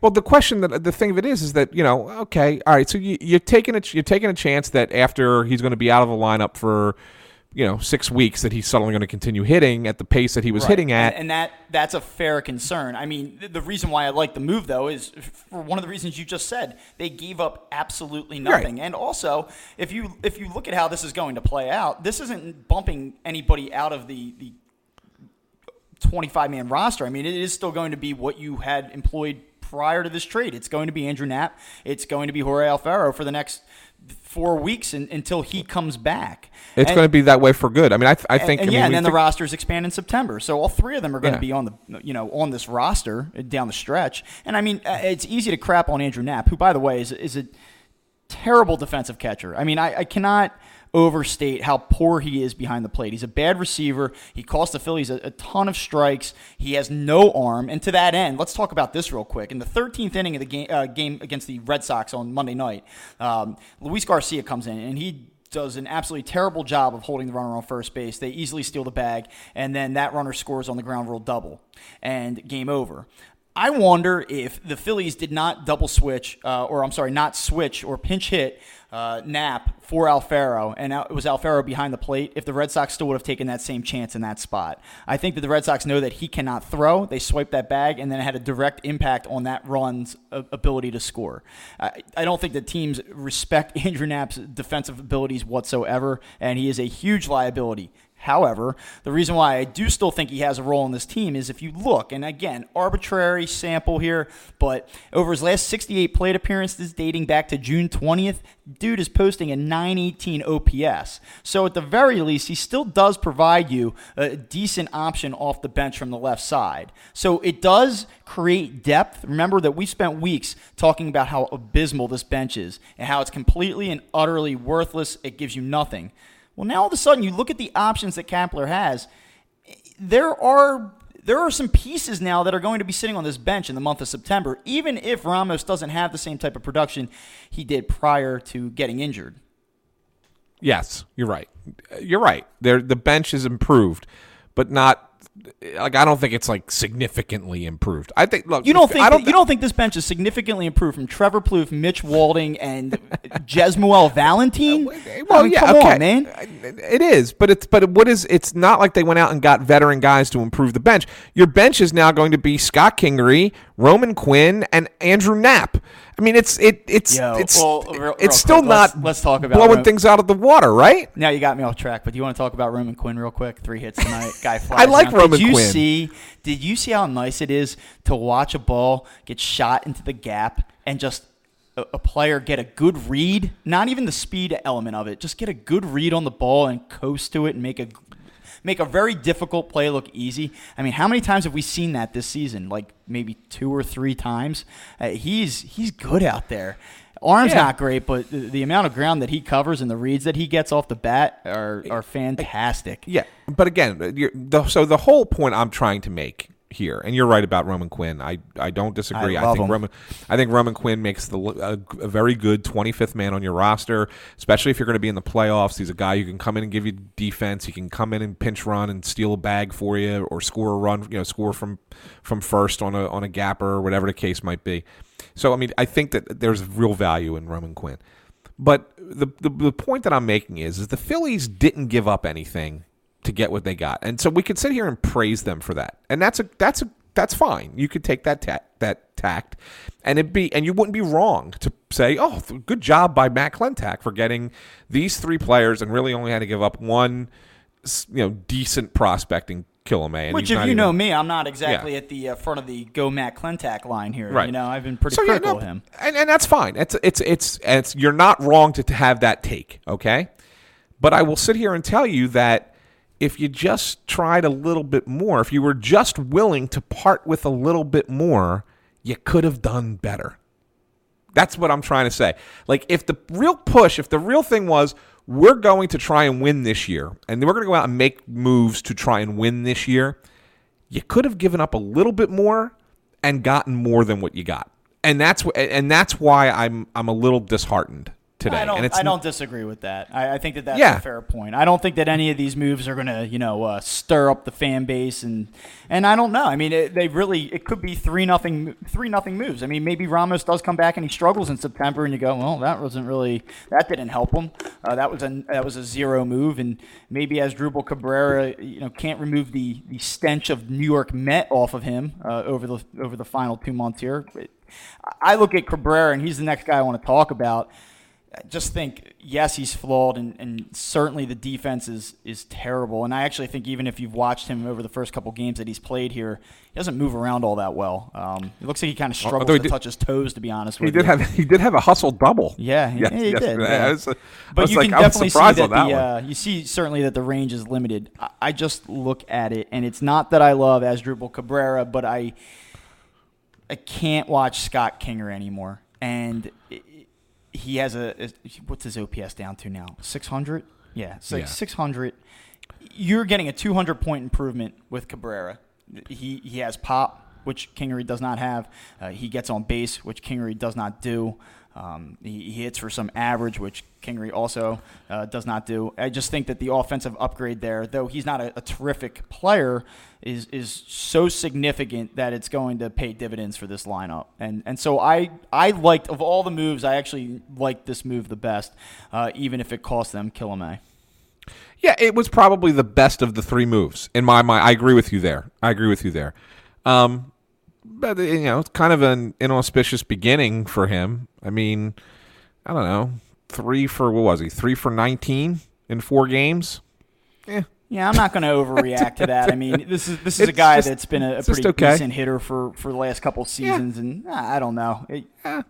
I mean, it's okay. I hear you. It's I mean, right. he, he's not Manny Machado. You know what I mean? Like he's not going to be the guy not. that comes in and just it changes everything. But I do think that uh, given what their their options were um, a week ago, I, I think that this was probably the the best move that they could have made um, under the circumstances once they, they decided to kind of sit out the at the big boys table. You know, when they didn't go after any of the heavy hitters, I, I think that this was probably the move they had to make, and I, I think it was a, a decent one, and we'll see how it plays out.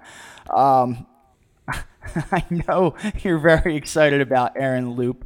Uh, Aaron Loup uh, posted a uh, 4.54 ERA this season with the Blue Jays, a 3.61 FIP. So his FIP is better than his ERA. Tell me where you've heard that one before. Tommy Hunter. Hunter. Uh, 10.6 K per nine and 35 two thirds innings pitched.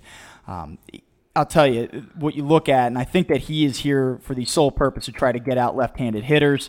Um, they are hitting 268 against him this season with a 690 OPS, which is fine. Uh, he has not been dominant against left-handers uh, this season. Over a seven-year career at the Blue Jays, uh, lefties have posted a 619 OPS. So historically speaking, he's been pretty good against lefties.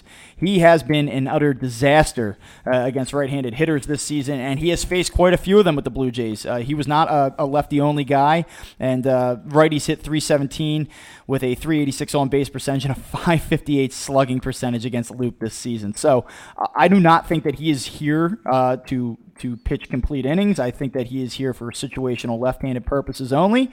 Um, we've talked about volatility and performance of bullpen pieces uh, quite a bit this season, and I think that the Phillies are looking at, at peripherals that suggest that he's been a little bit better than what his traditional numbers would suggest, and hopefully he can get hot over the final two months. You have Yeah, anything you want to add to that? Yeah, I'm not. I'm not gonna. I'm not gonna poo poo this. I think it's it's it is what it's just a, a guy for now.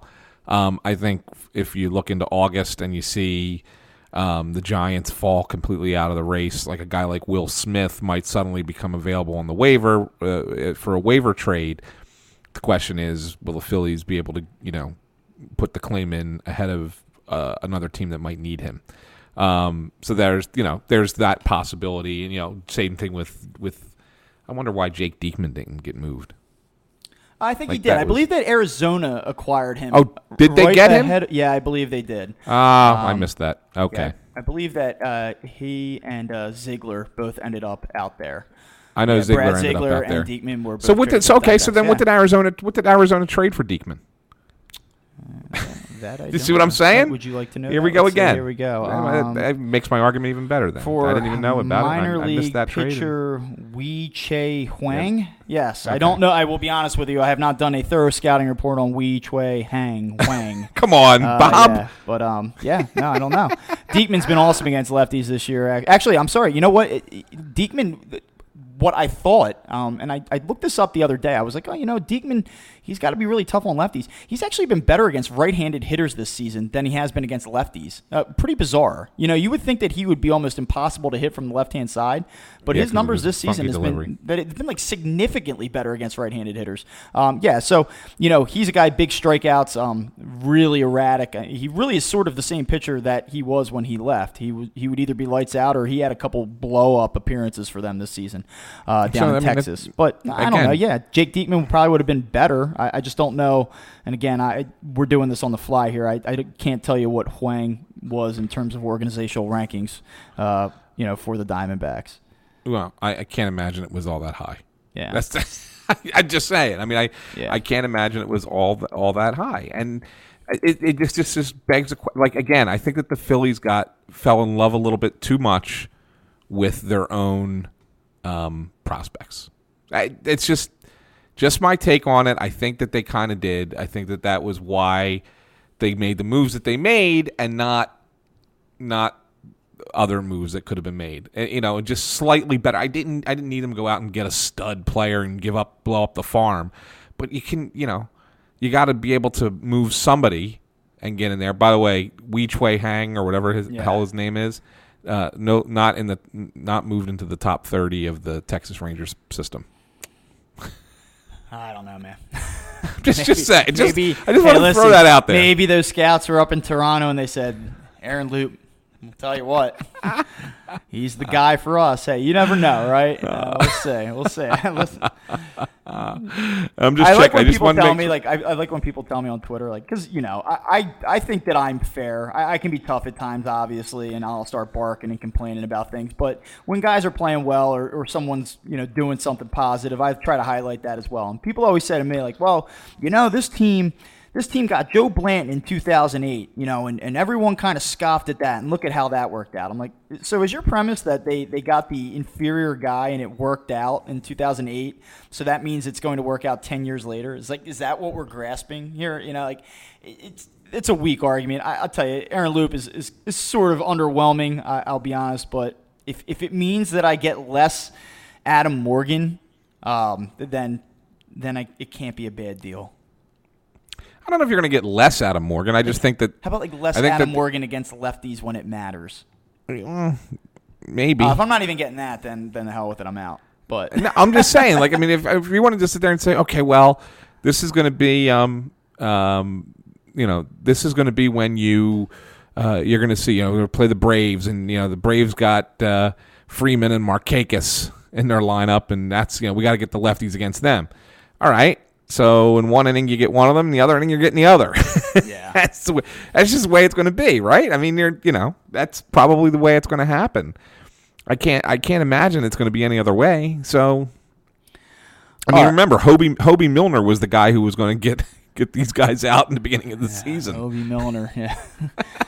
that that experiment didn't last too long. All right, so No. we went through these these trade deadline acquisitions, and you are clearly um, underwhelmed. What would you give? And, and people like stuff like this. If you had to assign a grade to the Phillies trade deadline performance, what would it be?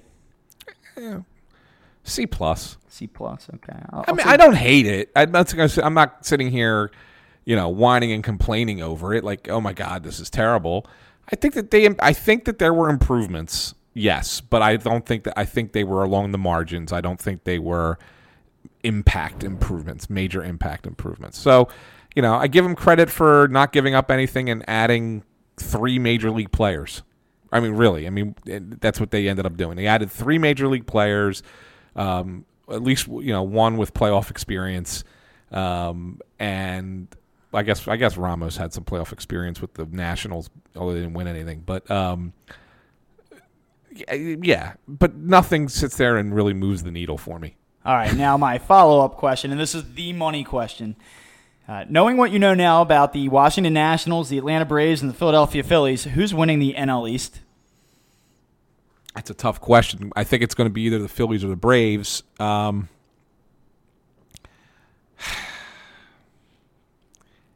I, I so want to say the Phillies. I so want to say the Phillies. But I, I just can't. I just can't with the lineup. Yeah. I just can't.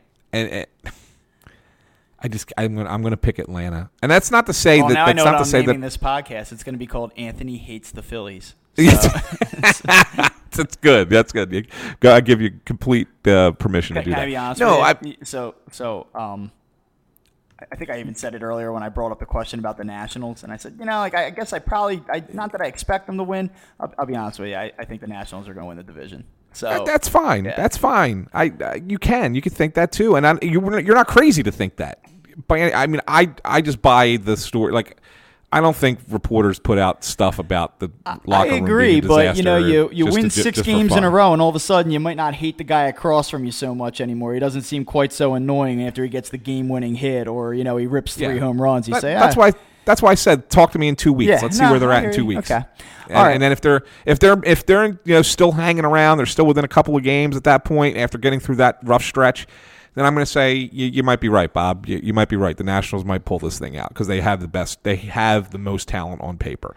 Um, I, now, does this when by me picking the Braves does that pre- preclude me from saying the Phillies don't get a wild card spot?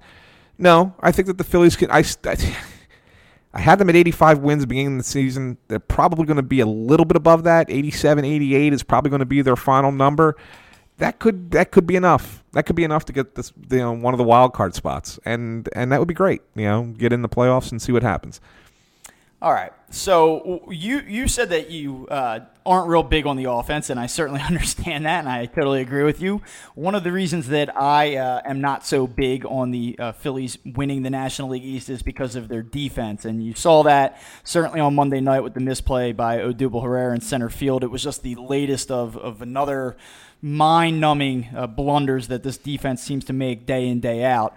Um, Sports Info Solutions uh, has periodically throughout the course of the season updated us on uh, how many runs saved uh, each individual team has had this year uh, through their defensive play. And the most recent update from them uh, had the Phillies dead last in the league in defensive runs saved at negative 88, which is 20 runs worse than the second worst team, which is the Baltimore Orioles, who check in with negative 68 defensive runs saved this season. Holy smokes! So you know we've we've cited them uh, on this show a couple times, and you know we've kind of speculated. Well, this is what goes into it, and we we've talked about how they arrive at this, and we will start this by saying that clearly um, defensive metrics are not uh, absolutely accurate all the time.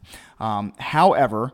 Uh, I reached out to Sports Info Solutions and I talked to a guy uh, named Mark Simon uh, who does really good work over there, and uh, you can get follow him on Twitter at Mark A Simon Says. Um, take a look at his uh, his work. He's he's a really sharp guy. I said, listen, if if you don't mind, I'd like to talk to you a little bit about why the Phillies grade so poorly. And uh, I took down some notes uh, from our conversation, and I just want to share them with you. And, and Anthony, I guess if you want to chime in, if, if you kind of disagree or if there's anything that kind of sh- you know stands out to you, uh, feel free to do so. So let, let's just begin here by saying that their defensive run save is so bad in, in broad terms because they, they don't have a single spot on the entire diamond in which they're above average at turning batted balls into outs. And these were his words. There's nobody that's really good at it. There's nobody that's an above league average defender. And I don't think that that's necessarily surprising to anybody listening to this show. Um, they've been terrible at getting outs on grounders and liners when they shift. Um, a lot of that happened in April, so they have been better Can, can you since say then. can can you say that again, please? that. Yeah, they've been terrible Just at getting put- outs on nice grounders and and, sl- nice and liners sl- nice and slow. Wait, Bob, wait. Shift when they yes, shift. when they shift, they they're not good at it, right? They're not good at shifting. Yeah. That's what they're saying. Okay, I just I just want to make sure that it's not just me because you know I'm only seeing it with my eyes. Yeah, so I actually did a little research myself, and, and this was separate of our conversation with him. Um, according to Baseball Savant, which is uh, basically uh, the Statcast uh, tracker, the Phillies are eighth in Major League Baseball uh, in shifts. They've done it 937 times, um, which is 23.7% of the time. So they are not as extreme as teams like the Astros, but they are still in the top third of the league in overall shifts implemented. That's Um, crazy. I, I it feels like they do it more than Yeah, 23 percent of the time. Um, and according to Fangraphs, uh, some further research, they've allowed the 13th highest average um, on uh, balls in play against the shift, which is uh, 292, and they have uh, allowed a 684 OPS. Uh, when they've So- shifted this year, which is also the middle of the pack. So honestly, when Can, they, can I stop? Let me just stop you just for one second, Sure. and then I'll let you continue. So the, their ba- batting average against when they're shifting is 292, and that's 13th in the 13th league. in the league, yeah. Then why the hell is anybody shifting? If there's 12 teams worse than that. Well, keep in mind, uh, it's balls hit in play on the shift. So, Well, like, yeah, because getting- strikeouts- yeah, strikeouts don't count. strikeout variable here. Oh, So, okay. the Well, 292 is not not brutal. how much? How much do you think a shift affects the strikeout? Uh, I mean, I, I don't know. I, I mean, You know what I'm just saying? that, Like- like if you uh, factor in strikeouts, though, when they shift, I mean, these averages are going to drop down into the lower 200s, though, or you know, maybe. No, uh, fair enough. I get it. I get it. But everybody strikes out in baseball nowadays. So, like, to me, having a team hit 292 against you when you're shifting is not good. And yet, that's 13th. Right. Yeah. so it's it's crazy. Anyway, go ahead. I'm sorry. No, I'm just, no, yeah, I'm I just mean- being I'm just being old fashioned again. Because what, geez, what do us old people know? Go ahead, continue.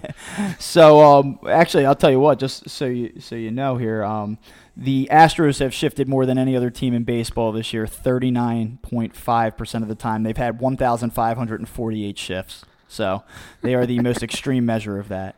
Um, all right, so just just back to this, and he talked a little bit about individual players. He says if you really want to know who sticks out and that has, has driven this number to the point of absurdity, uh, we'll, we'll start here. Um, guys don't make good throws to, to first base. Uh, that was one of the things that they had kind of graded out and said the throws are con- consistently bad to the first baseman. And uh, two of the biggest culprits were Maikel Franco and Scott Kingery. Uh, Scott Kingery has been better on this front uh, in recent weeks, uh, but his first month or so at shortstop, he was particularly bad in terms of throw accuracy.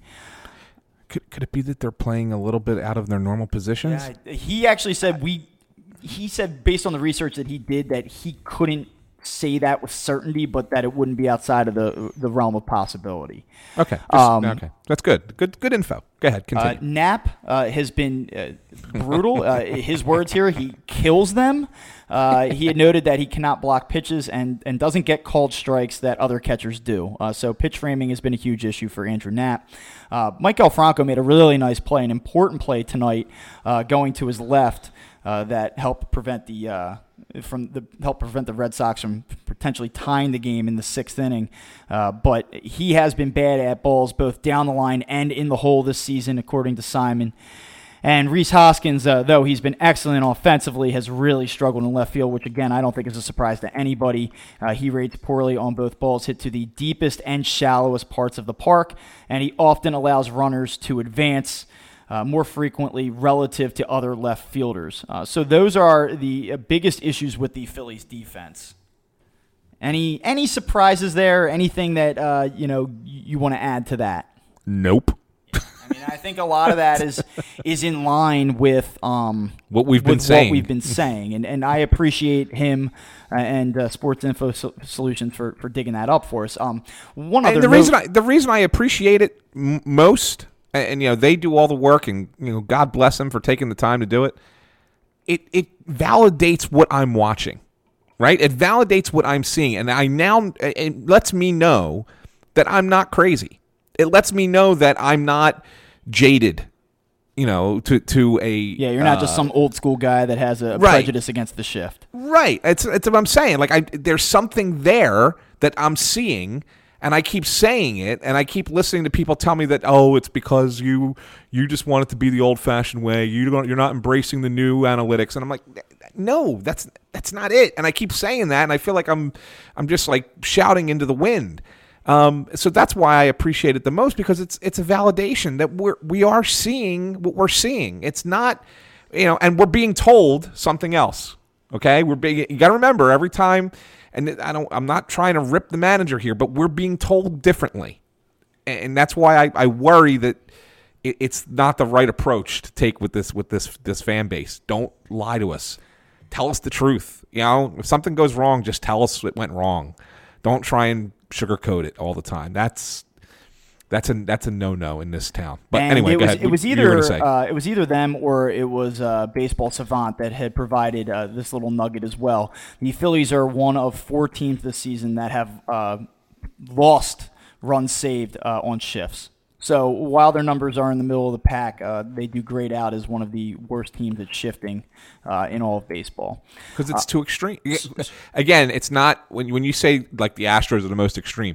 They're the most extreme in the number of times that they shift. I I would I would argue, They've done. I will say they have done some pretty goofy things this year. And they I mean, have. They have done you- some stuff. You have We- seen some stuff on like Twitter where people screenshot it and you go, "What the hell is that?" So yeah, I know, yeah, the Astros are a little wackadoo, but the Phillies, I think, and again, I don't want to get into the whole argument because we talked about it last week, but they, when I say they're extreme, it's not that they're shifting. That's the problem. I think that they overshift, and I think that's where they get hurt. I think they they they're just relying too much on the, the concept of it. Um, and maybe I don't know. Maybe their pitchers aren't putting the ball where. uh, Who knows why the shift isn't working? Maybe the maybe the pitchers need to hit different locations for the shifts to work, and they're not hitting them. And we don't know that. Like we don't know what the what's being called from the dugout. Like we don't we don't have any real clue there, and no one's going to come out and say publicly, "Oh, geez, this pitcher should have thrown the ball on the inner half, and he threw it over out over the plate, and that's why it beat the shift." I mean, that's that's a, certainly a possibility. Like so, you know, it might not be the the the fielders sometimes. It might be on the pitcher. Uh, who knows? But the fact of the matter is, is that I think that that's the real crux of it. That they're just overdoing it. I don't know. And uh, Mark actually wrote a piece for The Athletic last week in which he talked about the Phillies and, and can a team with such a bad defense reach the postseason?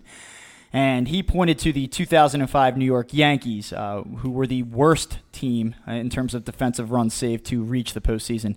Uh, they were negative 120 runs uh, saved, and, and which is obviously terrible. However, they were a top two offense in the American League in several key categories that season, which the Phillies most certainly are not in the National League this year. Uh, that team did win 95 games, and they lost in the ALDS to the Angels. Um, of the other 11 teams to finish worse than negative 80 defensive run save over the last 15 years, those teams have averaged 65 wins. So what the Phillies are doing right now is uh, certainly an anomaly. Uh, they are uh, remarkable in that regard. And it does make me wonder if they can sustain this for another, you know, 50, 55 games down the stretch. And I, I certainly have concerns about that. It has to get better.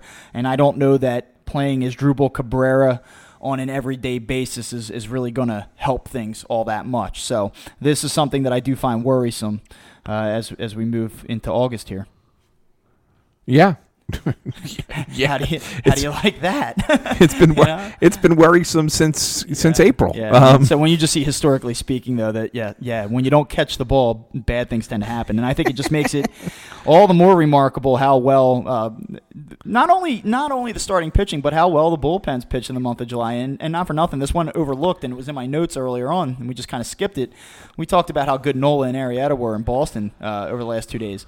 Um, bullpen was very good as well. Six and a third innings pitched. They only allowed one earned run, and it came in the 13th inning of uh, Monday night's game. So again, very good July for that group there. We'll, and I'm sure with the addition of Aaron Loup, that that'll you know really push things to the top for them. yeah. Yeah. Uh, okay. So what do we got? One last thing, right? Yeah, one last thing, and this one, boy, uh, Bob, I'm, I'm curious to see where you fall on this because I I might, I think I'm going to alienate most of our listeners Awesome. with my with my take on this.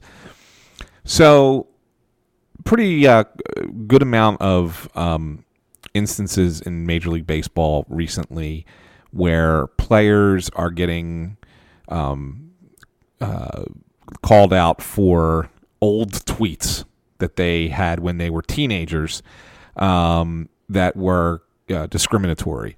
Um, mostly towards uh, the gay and lesbian community, um, but there have there were a couple in there that were racial as well. Um, and the players that I'm talking about are um, Josh Hader from the Brewers, um, who had his come out uh, during the All Star game.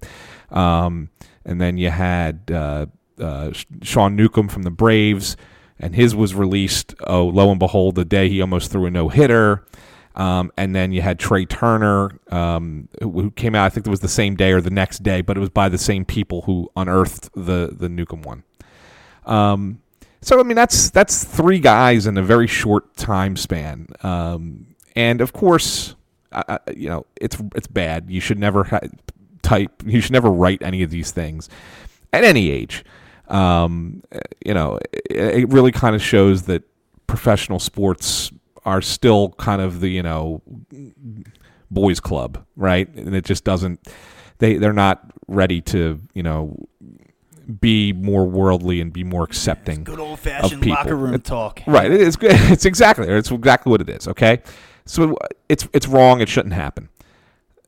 That said, I personally have a greater problem with the people who are spending their time scouring years old tweets or Twitter feeds uh, of these players to try and find anything that they can latch onto and then saving it. This is what's even more disgusting to me. Saving it for a time when that player does something really good to try and take them down. It happens with um, athletes in the NFL when they're getting ready to be drafted. All of a sudden on draft night, here comes out the video of the guy smoking marijuana, you know, four or five, six years ago, you know, on on YouTube or something, right? Whatever, whatever the case might be. And these people just sit on it and wait and wait and wait because they want to get somebody. And that's that is almost to me more disgusting than the fact that some kid at age 16 or 17, when they don't know better, when they don't really quite understand, when they're still kids, they're still young. And, you know, we were young once and we did stupid stupid stuff at age 16 and 17. Heaven forbid we had social media at, at that age, okay? Oh my God, how horrible would it have been? I had MySpace.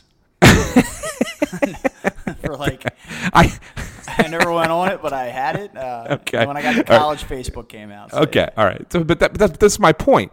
Like, it would have been it would have been just as bad back then, if not worse. But heaven, you know, and, and I'm not trying to defend these guys and say, oh, let's give them a break. They have to, they have to understand that what they said at the time was not right. But to vilify them now as they're as they are adults and professional athletes and much more aware, uh, aware and alert of the world around them than they were when they were 16 or 17 years old. And think about what they think about what they were then. Okay these were young kids who were trying to who were elite athletes for their age who spent 24 hours a day 7 days a week in um, you know in uh, gyms in um, uh, you know, in working out in batting cages or you know off of pitching mounds with with special trainers and this and that. They were not social for the most part. They they didn't have that because in order to be an elite athlete, you now in, in high school are training year round. There is no time off. There's no time to socialize. And so the social your socialization comes from social media. That's the only place you have to socialize with people, and you're socializing with some people who are friends, but mostly total strangers. All right, well, let and me so just uh, like, I so I have an issue with like, it. I, I, I have an issue with it. I do understand where you're coming from on this, but like, okay, so you're telling me that you know a 17 year old junior in high school that's a, a big time baseball recruit he he doesn't have the same interaction. He might not be going out at night with his friends like maybe some of those other kids are. I, I don't know that that's true, but I'll I'll go with that. I'll, you know, for for the purposes of this exercise. But so does that mean that he doesn't know what's right and what's wrong and what not to tweet because he's he's been in a batting cage all day? Like I guess that's the only thing that that I look no, at. No, like, so so let me just say, let me just point out. So my my thought process here is that you're so in other words, you know, we always tell people, "What did you live under? Were you living under a rock? Were you know, where'd you, where, you know, did you, you know, you talk to people and say, "How have you never seen this show?" or "How have you never heard of this band?" Because you know, what, what, what kind of world did you grow up in? and it's very you know they move through life at that age. Normal kids move through life at that age. My kids move through life at that age with blinders on. Okay? So now imagine how much more unaware of your surroundings you are when you are so intensely focused on something that you're doing. And I'm not just saying baseball players or or athletes, but it, this could just as easily fall to people who are, you know, um, you know, training to be a ballerina uh, or train training for um, for really for anything. I mean, it, it, kids are so insulated more so today than they ever were when we were like when we were growing up we weren't insulated. We were we were socializing uh, even though we didn't realize it. We were we that was the difference. And kids are insulated. That doesn't make it right and they need to understand that what they said and what they did was wrong but to sit here and vilify them the way that they're and to wait just for that right moment. Like the person who went and found Sean Newcomb's commentary on Twitter okay, wouldn't it have been better if they kind of suggested at a time when they first found it that maybe that oh this needs to be this needs to be addressed. Okay, well why are me, you let me why why why are you waiting until he goes eight and two thirds no hitter and and is getting headlines for something he did well to take the guy down? Because there's a there's a gotcha element to it, right? You're you're taking him at the height of his popularity, at the point in which everyone's talking about him, and you're looking to, if you're that person, expose what was said or what was tweeted. Now, I do want to clarify this, and this is one thing that I, I don't know that, that people fully understand about these search functions. This isn't a guy that's saying, let me look at everything that Sean Newcomb or Josh Hader's ever tweeted, and I'm going to see if I can find something bad. It, it's incredibly easy, actually, on, on the different uh, Twitter search platforms. If you just type in their username and you associate it with any keyword. So, uh, a derogatory uh, term for uh, homosexuals or anything that's racist, and you put the username in with the term, it will automatically bring up.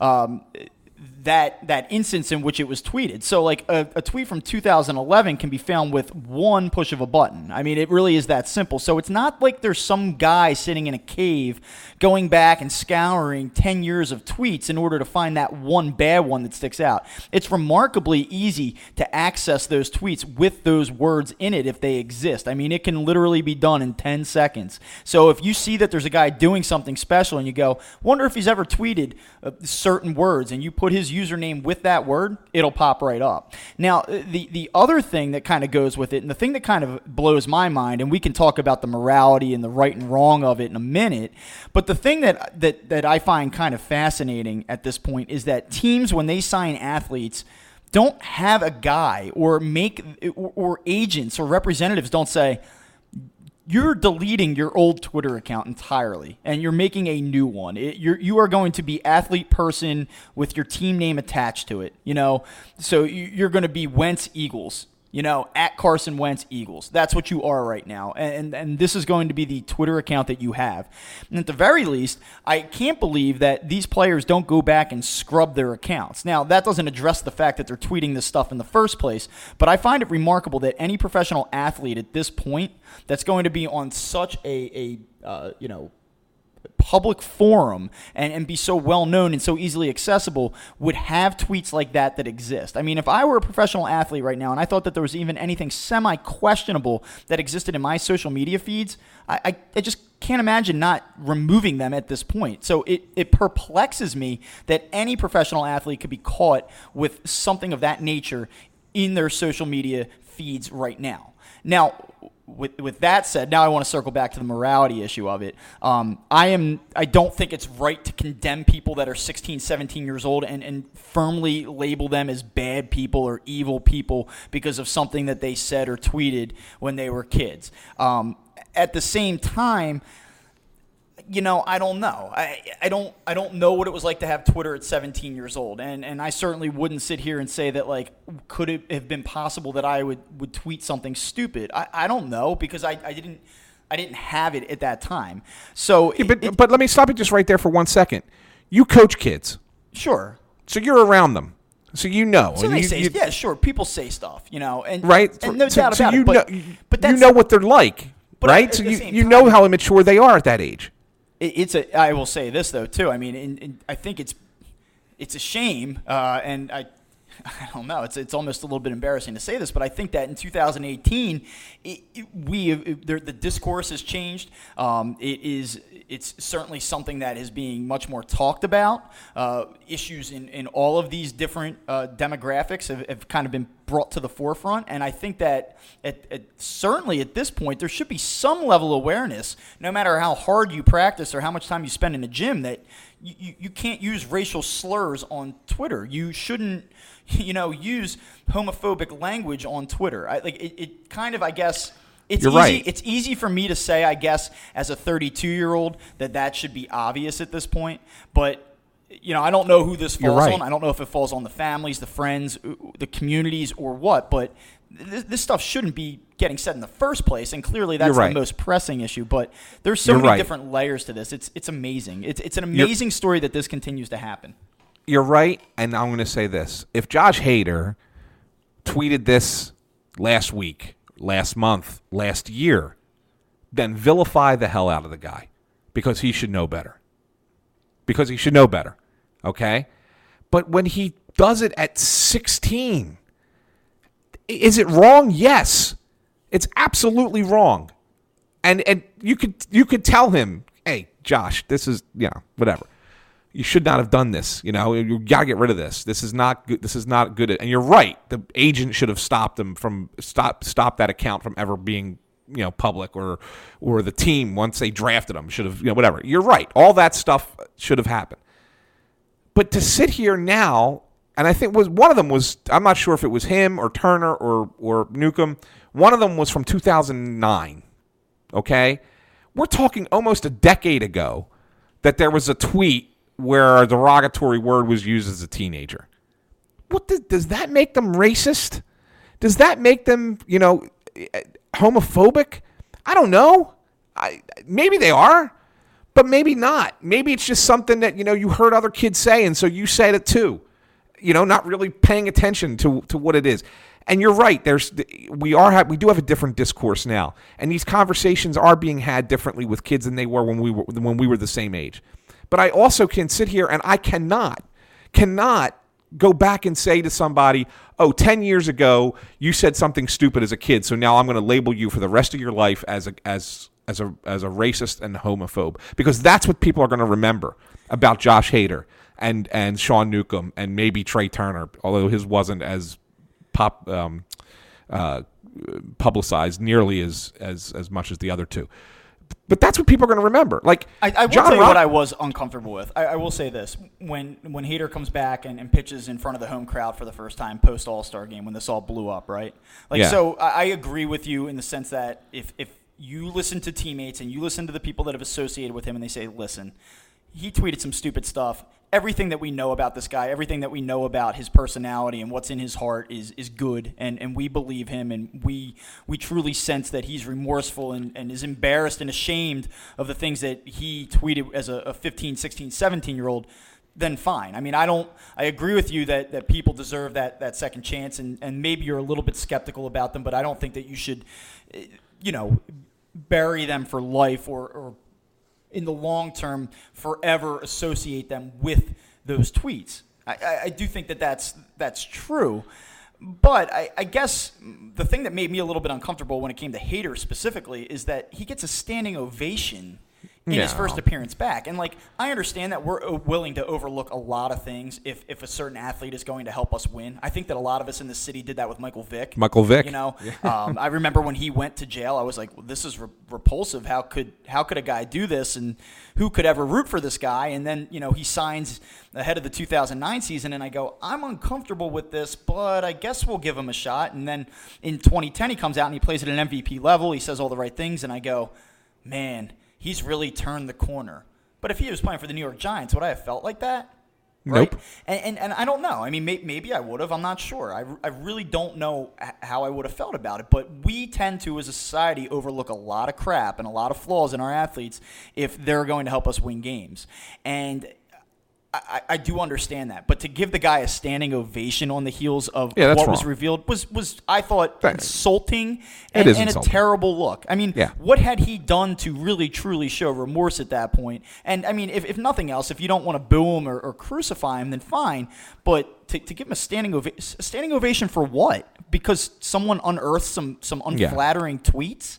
I, don't know. I thought that that was Yeah. a little bit strange, and, and That was it- strange, but again, but that is that Josh Hader's fault, it- or is it that may not be Josh Hader's fault? But is that the people of Wisconsin, right? So the way I look at it, and this is where I'll leave it because we've you know rambled on long enough about this. So I grew up in West Philadelphia and in, a- in a real Italian neighborhood. As a matter of fact, the neighborhood that I grew up in, the this, the grade school I went to at the time, um, and it, it wasn't. It was soon after I, I got out of there that they actually changed it. But at the time, um, you were. It was required in order for you to go there that at least one of your parents had to be of Italian descent. Okay, that's the that was the the rule. So the grade school that I went to, every kid that I went to grade school with was white and was at least 50% Italian or partially Italian in some capacity. Okay, that was the world that I knew. Then I went to high school at St. Joseph's Prep, and I met kids from New Jersey, kids from the main line, kids from South Philly, kids from the Northeast, white kids, black kids, Asians. It didn't matter. Like we were all there together, and it was a it was culture shock for me at age 13 to go into an environment like that after having grown up for the first 13 years of my life with the same kind of people and the same beliefs and the same familial systems. Okay? So it was different.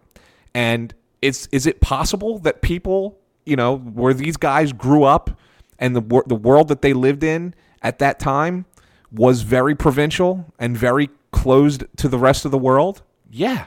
And then they go out and they, you know, they get they go play baseball somewhere, and all of a sudden now they're teammates with with Latin players and with um, African American players and everything else, and all of a sudden it's it's like, oh wow, they're no different than me and then you realize and you learn you grow up and you figure it out and you say oh geez well my god i had no idea that's how you learn and that's how you change and that's how you find that you're not that you're not prejudicial you're not racist you're not homophobic. You find these things out about yourself as you get older and you experience other you know other situations that you're in. So to me you take your your to jump to that conclusion just because you found this tweet from eight nine years ago is asinine it's asinine and i it's it's it's weird that i'm defending a player for for saying the stuff that he says that that, he said because i'm not defending what he said i'm just saying that the reaction is too much Yeah, that we've that. And I- overreacted and to this I, I get what you're saying, when you say like, "Well, I, I can't believe I'm defending," and that and that's where my discomfort comes from. Like, I just have a hard time taking a stance in which it's it's like, well, well yeah, I mean, we shouldn't we shouldn't be killing him for this. It's it's still a terrible look. It, it's still it reveals a problem on on some level. There this. It's, it's a very complicated issue with several different layers, um, it- none of which we could adequately tackle i i in this conversation. But um, it's certainly problematic on, on several several different levels. yeah yeah and i think it's something that can we could talk about forever i mean for you know hours on end Well, I'm absolutely certain that th- this won't be the last time. Um, amazingly, you know, with a professional athlete, where we, we right. see something like this happen. So Yeah, yeah. Well, Bob, we've set a record tonight. Like the New York Mets, we, we've set we've set a record. there's a lot going on. A lot going on. We carried we carried the podcast on for one hour and fifty one minutes tonight. Well, we, I was gonna getting tweets from people. They're like, "Where's the podcast today?" Like, and that's good. I know, That's what I we know. want. I'm- That's exactly right. So let's hope that yeah. let's hope that they have a lot of traffic on the way to so I work hope tomorrow. that there's uh, some traffic. you know, you can listen to us uh, on the way to work and on the way home and uh, in the shower. and still might not get it all.